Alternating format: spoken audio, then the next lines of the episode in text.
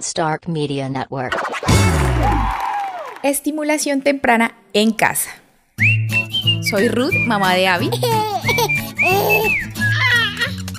Bienvenidos a mi podcast Mamá Ríe, Mamá Llora. Acá comparto mi vida real con mamás reales. Hola, hola, mamitas, papitos, eh, amigos que se han unido por estos días a Mamá Ríe, Mamá Llora, sin importar la hora de la mañana, la tarde, la madrugada, si están amamantando, embarazadas, con niño en brazos, con muchos niños, y sin importar el lugar del mundo desde, el cual nos escuchan o nos ven, si nos ven o la YouTube o la Facebook. Hoy estamos muy contentos porque en este modo Quédate en casa seguimos con entrevistas súper interesantes, conociendo personas de otros lados de nuestro país, en este caso Colombia. Entonces, para no alargar mucho esta introducción, como de costumbre hablo mucho, yo soy Ruth, mamá de Abby, esposa de Daniel, y hoy no está el super invitado de casa como de costumbre, ya sabrán que por estos días lo estamos desplazando. Hoy nos acompaña Verónica desde Medellín, pero ella misma va a ser quien se presente y nos dice quién es, qué hace y por qué estás hoy aquí en Mamá Ríe Mamá Hola Verónica. Bueno, hola. Eh, primero que todo, muchas gracias por permitirme estar acá, participar y dar un poquito de mi granito de arena. Eh, mi nombre es Verónica, eh, soy licenciada en educación preescolar, tengo 29 años y actualmente eh, tengo un proyecto con unas compañeras que son casi como hermanas y estamos enseñando a los papás a estimular a los bebés y eh, cómo lo pueden hacer en estos momentos en casa. Pues primordialmente lo hacíamos desde haciendo domicilios, pero ahora les estamos enseñando cómo lo pueden hacer desde la pantalla, allá con sus bebés, desde la comodidad de su casa. Perfecto. Entonces hoy vamos a hablar, como se dice aquí en, en Colombia, con una profe de niños chiquitos. En otros países, maestra, algunos tienen el título de, licenciada, si les dicen licenciada, ¿cierto? Sí. Bueno, Verónica. Entonces, por favor, para ponernos en contexto, dinos qué hace una maestra de preescolar, cuál es su función. Bueno, eh, una maestra de preescolar es aquella que más que, que, enseñar algo es una guía. No es simplemente llegar y vengan, hagan esto, cantemos esto, sino que los guía y los motiva. Es aquella que siempre está tratando de, de la curiosidad en los niños y en las niñas, porque es consciente de que a través de esa curiosidad ellos activan el cerebro.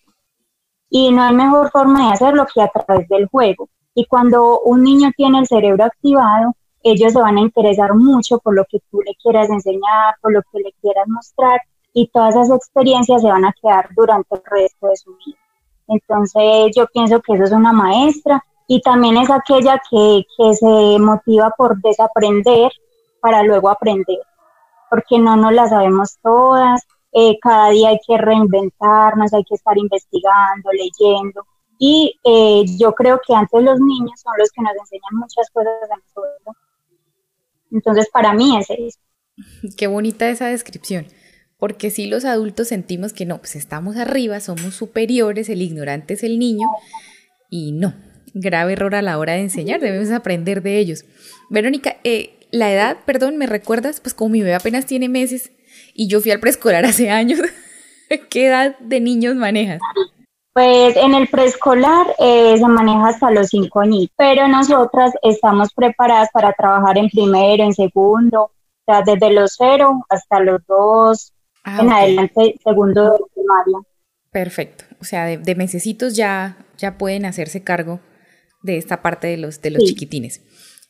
Y pues Verónica nos habías contado que no tienes niños, pero entonces ¿de dónde nace ese gusto? ¿Por qué decides trabajar con los, con los chiquiticos de la sociedad? Bueno, no, no he tenido esa experiencia tan bonita y sí me gustaría tener bebé. Por ahora no los tengo. Eh, ¿Por qué nació esta iniciativa de trabajar con los más chicos? Eh, porque pienso que ellos como que nos rejuvenecen. En este caso es una broma. Eh, yo creo que ellos, eh, primero, nos enseñan muchísimo, ¿cierto? Y segundo, cuando yo estaba en la universidad, tuve el privilegio de trabajar en sala cunas y me sorprendió mucho como la manera como ellos aprenden las habilidades que adquieren tan rápido y también la más importante porque siempre me ha cautivado eh, el pensar por qué hay adultos, por qué hay jóvenes, por qué hay niños que en la vida a veces pierden el interés, pierden el interés por las cosas. Vemos que hoy en día hay muchos pequeñitos que hasta se están suicidando, que se sienten solos, que tienen una baja autoestima. Y yo me di cuenta que todo eso está en la niñez, desde la gestación. Entonces me parece que es una oportunidad muy bonita y muy valiosa que nosotras tenemos de empezar a trabajar esas bases. Eh, sabemos que un árbol siempre se le puede apodar las, las hojas, las flores, pero nunca la raíz. Entonces, yo pienso que desde la raíz está todo. Está el autoestima, el concepto que ellos tengan de sí mismos. Entonces, más que todo fue por eso. Qué bonito. Te felicito y gracias por hacerlo. Ojalá todas, todas las maestras en, en, nuestro país, estamos aquí en Colombia, o por lo menos quisiera yo en mi ciudad, Bucaramanga, tuvieran esa vocación y se expresaran así de bonito y con ese amor y sentimiento y con esas palabras tan lindas, pues para cuidar a los más chiquitos, porque sí son, es, es el fundamento, ¿no? Es, es de donde inicia todo y, vamos a tener pues yo no sé si será malo decirlo, pero o buenos o malos seres humanos. Yo que soy tan, como te dije, tan ignorante en el tema, lo catalogo así. O buenos valores para una sociedad más funcional, pues o la persona que, que, ya como tú decías, niños con nueve años que se quieren suicidar, con siete añitos, con cinco añitos que se aburren, no importa el juguete que le pongas o la distracción, pierden el interés, pasan a otra cosa, se aburren y el, el humor es difícil, ¿no? De hecho ya no tenemos casi niños con sentido del humor, qué triste decirlo también.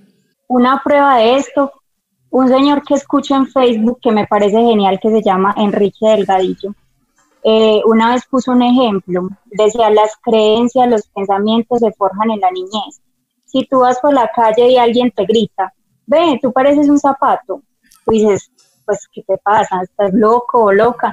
Pero si alguien te dice, tú tan estúpido o mira, tan, no sé, tan incapaz, algo de nosotros un poquito se lo cree porque en algún momento de nuestra infancia tuvimos esa experiencia de que alguien nos dijo que no servíamos para nada o que éramos unos inútiles y ahí es donde nos empieza a doler un poquito, pero porque ya vivimos eso. Nos toca, nos marca. Bueno, pero aquí llega la parte del proyecto del que hablas, entonces una estimulación correcta, adecuada, a la edad indicada. Por favor, cuéntanos de eso. O sea, ¿qué, ¿qué, es eso la estimulación en los bebés? ¿Para qué sirve o cómo se usa? Ya este es tu, tu campo, tu área. Te escuchamos. Sí. Bueno, eh, la estimulación temprana eh, me gusta llamarla más estimulación adecuada, porque no es solo tanto estimular a los bebés, sino saber cómo se deben de estimular y en qué etapa se debe de hacer. Entonces, ¿de qué se trata? Lo que habíamos dicho antes, los bebés ya nacen con muchas habilidades, con muchos potenciales, y nosotros, los papás, las educadoras, las que estamos alrededor de ellos, somos los encargados de potenciar esas habilidades, de corregir, de ayudarlos a que creen otras nuevas, y todo esto son experiencias que les van a quedar para el resto de su vida, o sea, les van a servir para las eh, circunstancias cotidianas que se les presenten. Entonces, en estimulación básicamente lo que hacemos es estimular las cuatro áreas del desarrollo. Eh, primero, la cognitiva, que tiene que ver con desarrollar esa plasticidad cerebral, aprovechar eh, ese desarrollo que tiene el cerebro de los bebés, creando conexiones neuronales. ¿Cómo lo hacemos? Presentando texturas, masitas caseras que ellos exploren, desde tocar eh, los frijoles, el arroz, todo eso está creando conexiones neuronales. Eh, también la parte de la resolución de problemas. Si tú le pones a un bebé un chulito acá y otro acá que él se lo sepa quitar, ahí estamos potenciando esa resolución de problemas que le va a servir para mucho. Chulito aquí en Bucaramanga es un animal que vuela, y un animal, una nave de carroña. Chulito. Lo que un elástico para el cabello. Sí, eh, también trabajamos lo que es la parte de, la precisión oculomanual, de que ellos tengan esa habilidad de poder meter algo en un tarrito, en un casquito. O sea, de eso se trata la, parte cognitiva. También trabajamos la parte del lenguaje, que es empezar a hacer ejercicios orofaciales, eh, ejercicios de respiración, porque a veces es necesario que aprendamos a respirar para poder hablar bien y articuladamente. eh, ejercicios de imitación a través de cantos, de leer cuentos, del reconocimiento del propio cuerpo. Eh, también trabajamos lo que es la parte de la motricidad. Entonces, la motricidad gruesa tiene que ver con todo el cuerpo en general. Desde que están pequeñitos, lo primero que trabajamos en ellos es que nos aprendan a sostener la cabeza. Ese control cefálico en posición prona, o sea, acostaditos, boca abajo, porque esto es lo que les va a permitir que ellos luego se sostengan sentaditos. Eh, que nos giren sobre su propio eje, que se volteen, que empiecen el gateo que es tan importante para ellos, porque a través de esto también estamos trabajando esa coordinación, ese patrón cruzado, los dos hemisferios del cerebro. Y por último, la socioafectiva, que es la que a mí más me gusta, y las profes que están trabajando conmigo, Yasmin, Catalina, nos encanta esta parte porque tiene que ver con todo lo que mencionamos anteriormente, de fortalecer ese vínculo afectivo, de crear una autoestima muy bien fortalecida en los bebés. La parte humana, ¿no? Eh, exactamente.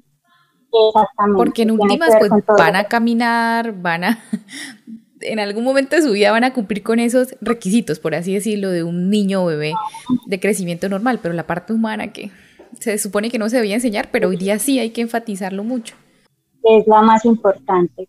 para mí es la primordial.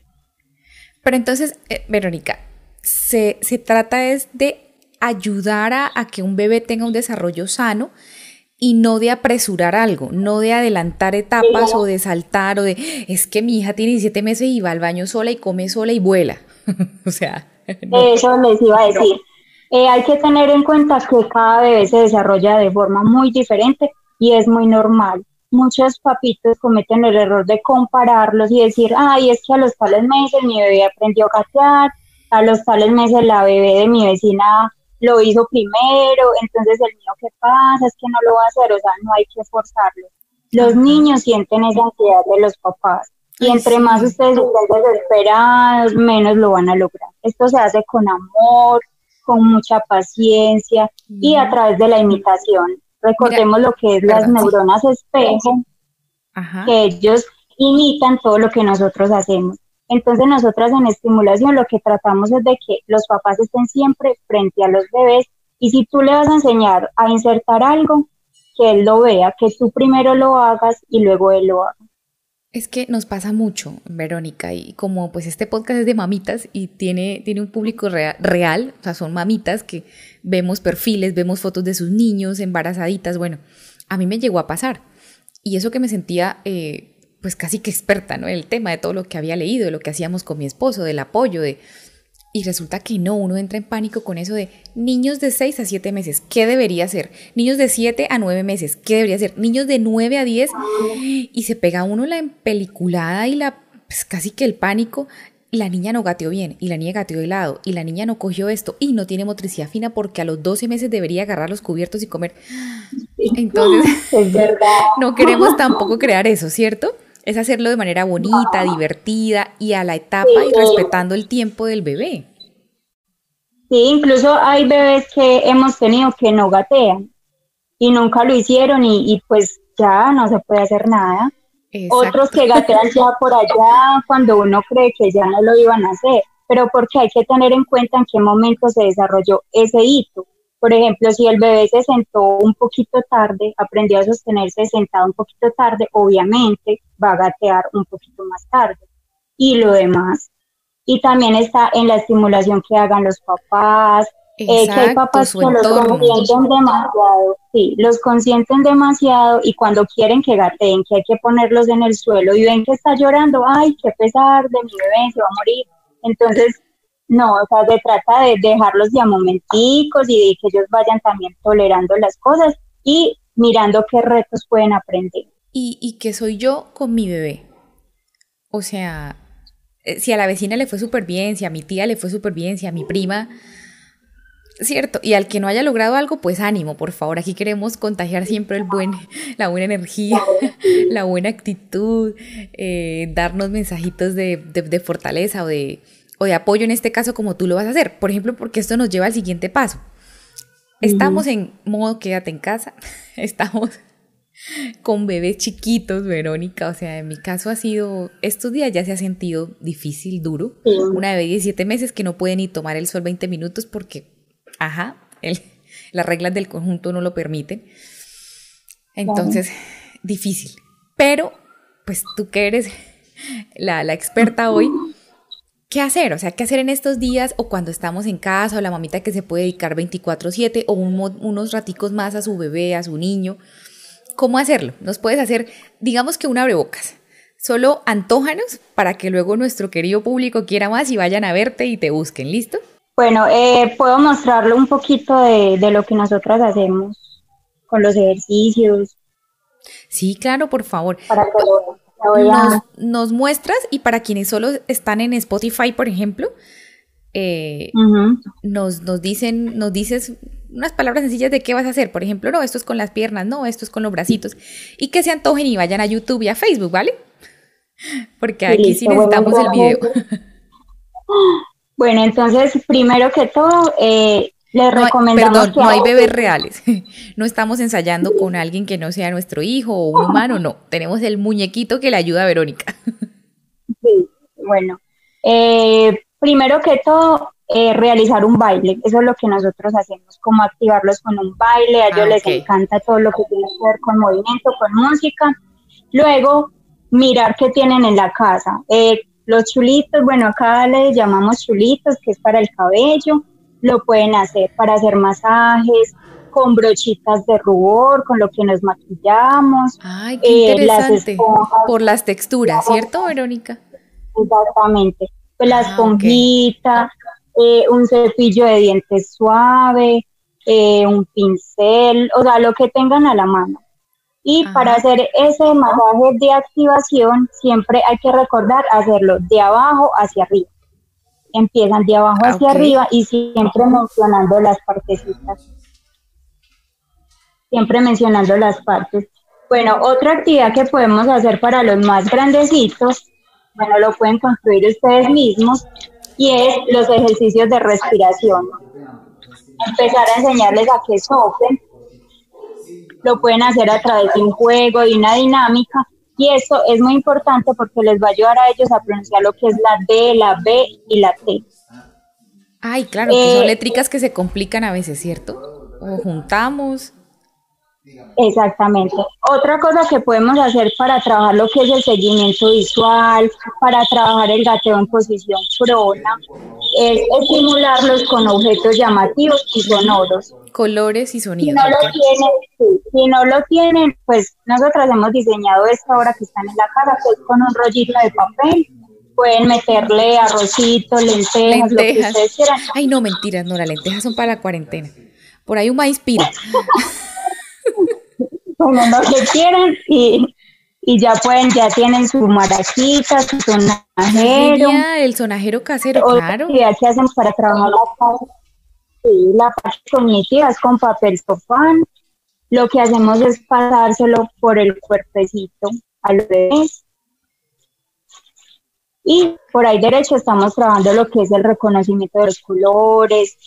Eh, otra que podemos hacer es con las linternas Ay, sí. Pues cogen una hoja súper sencilla, apagan la luz, y ponen papel celofán y empiezan a moverlo. Con esto también trabajamos el seguimiento visual. Ajá. Mencionar los colores. Y todo el tiempo hablando, ¿cierto, Verónica?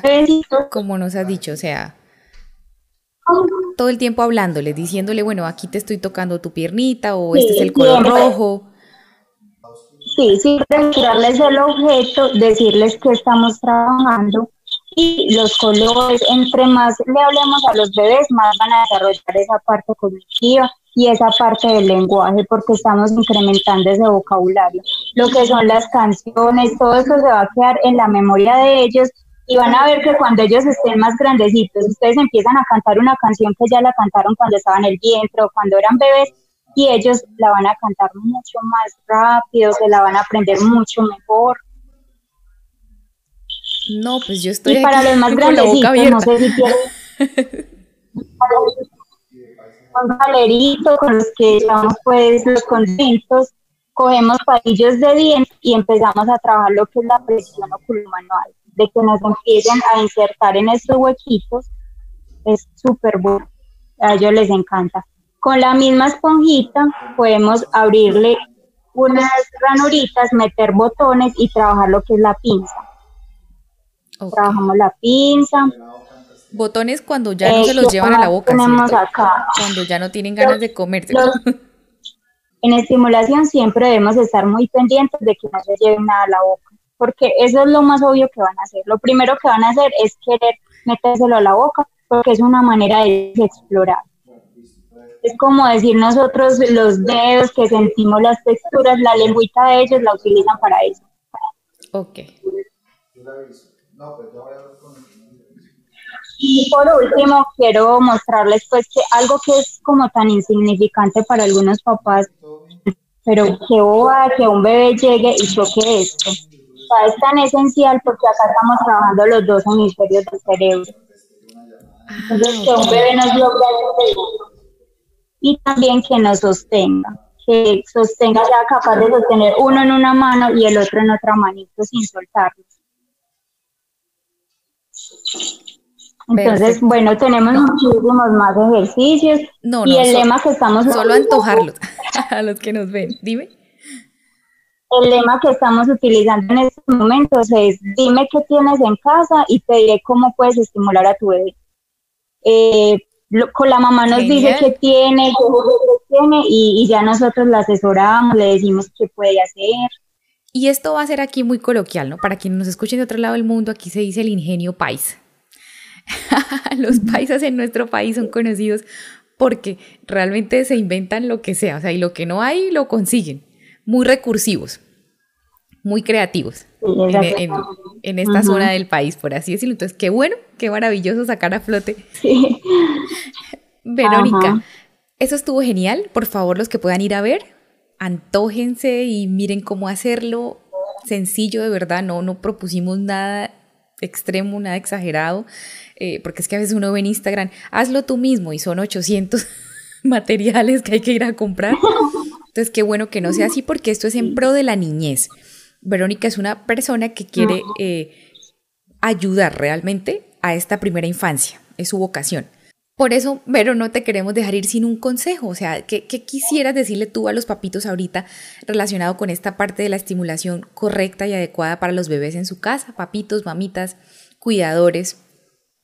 Bueno, eh, primero que todo, pues que aprovechen este tiempo para afianzar esos vínculos afectivos entre los hijos, el esposo, la esposa, porque muchas veces, a veces nos quejábamos de que no teníamos tiempo para compartir en familia y pues ahora yo creo que lo tenemos, no todo porque también hemos estado trabajando, laborando en lo que tenemos que hacer, pero sí tenemos un poco más de tiempo del honor.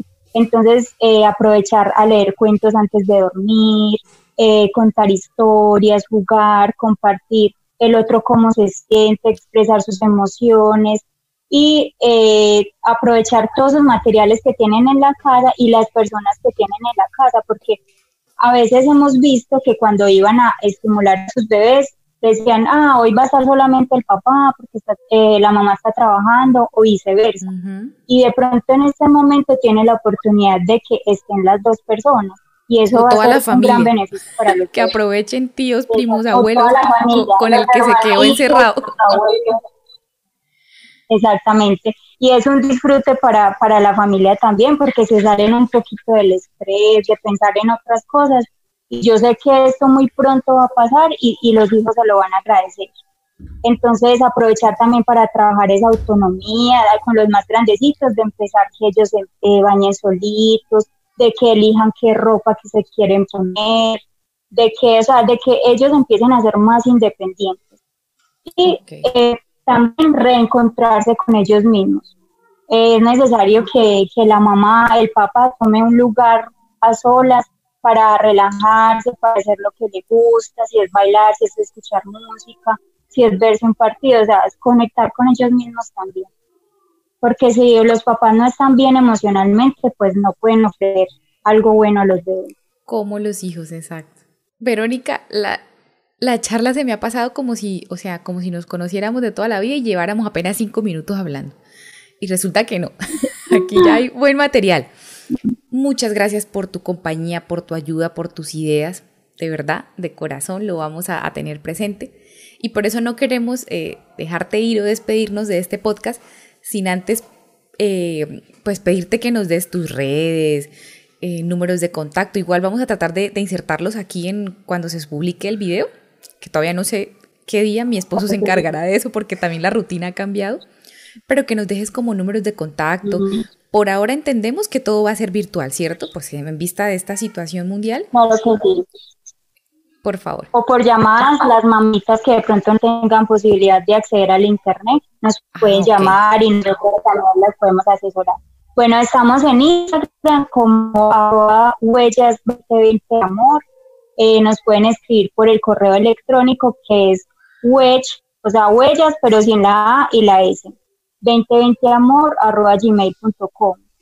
El teléfono 301, eh, espérame que a veces se me olvida, 301-340-7020 y el de mi compañera que es 321-641-3085. Perfecto, entonces virtuales o WhatsApp o llamada, o sea, nos adaptamos a lo que venga, a lo que necesite.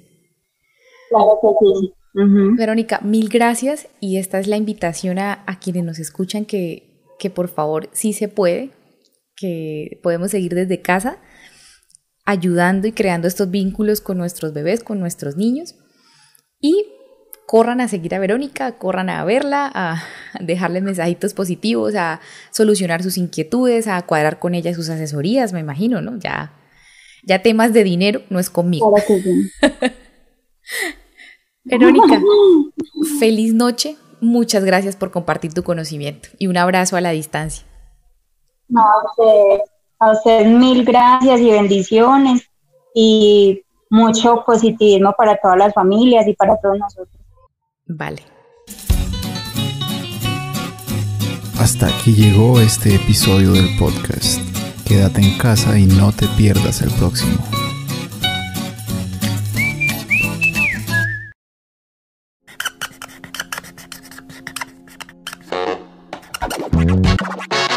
Stark Media Network.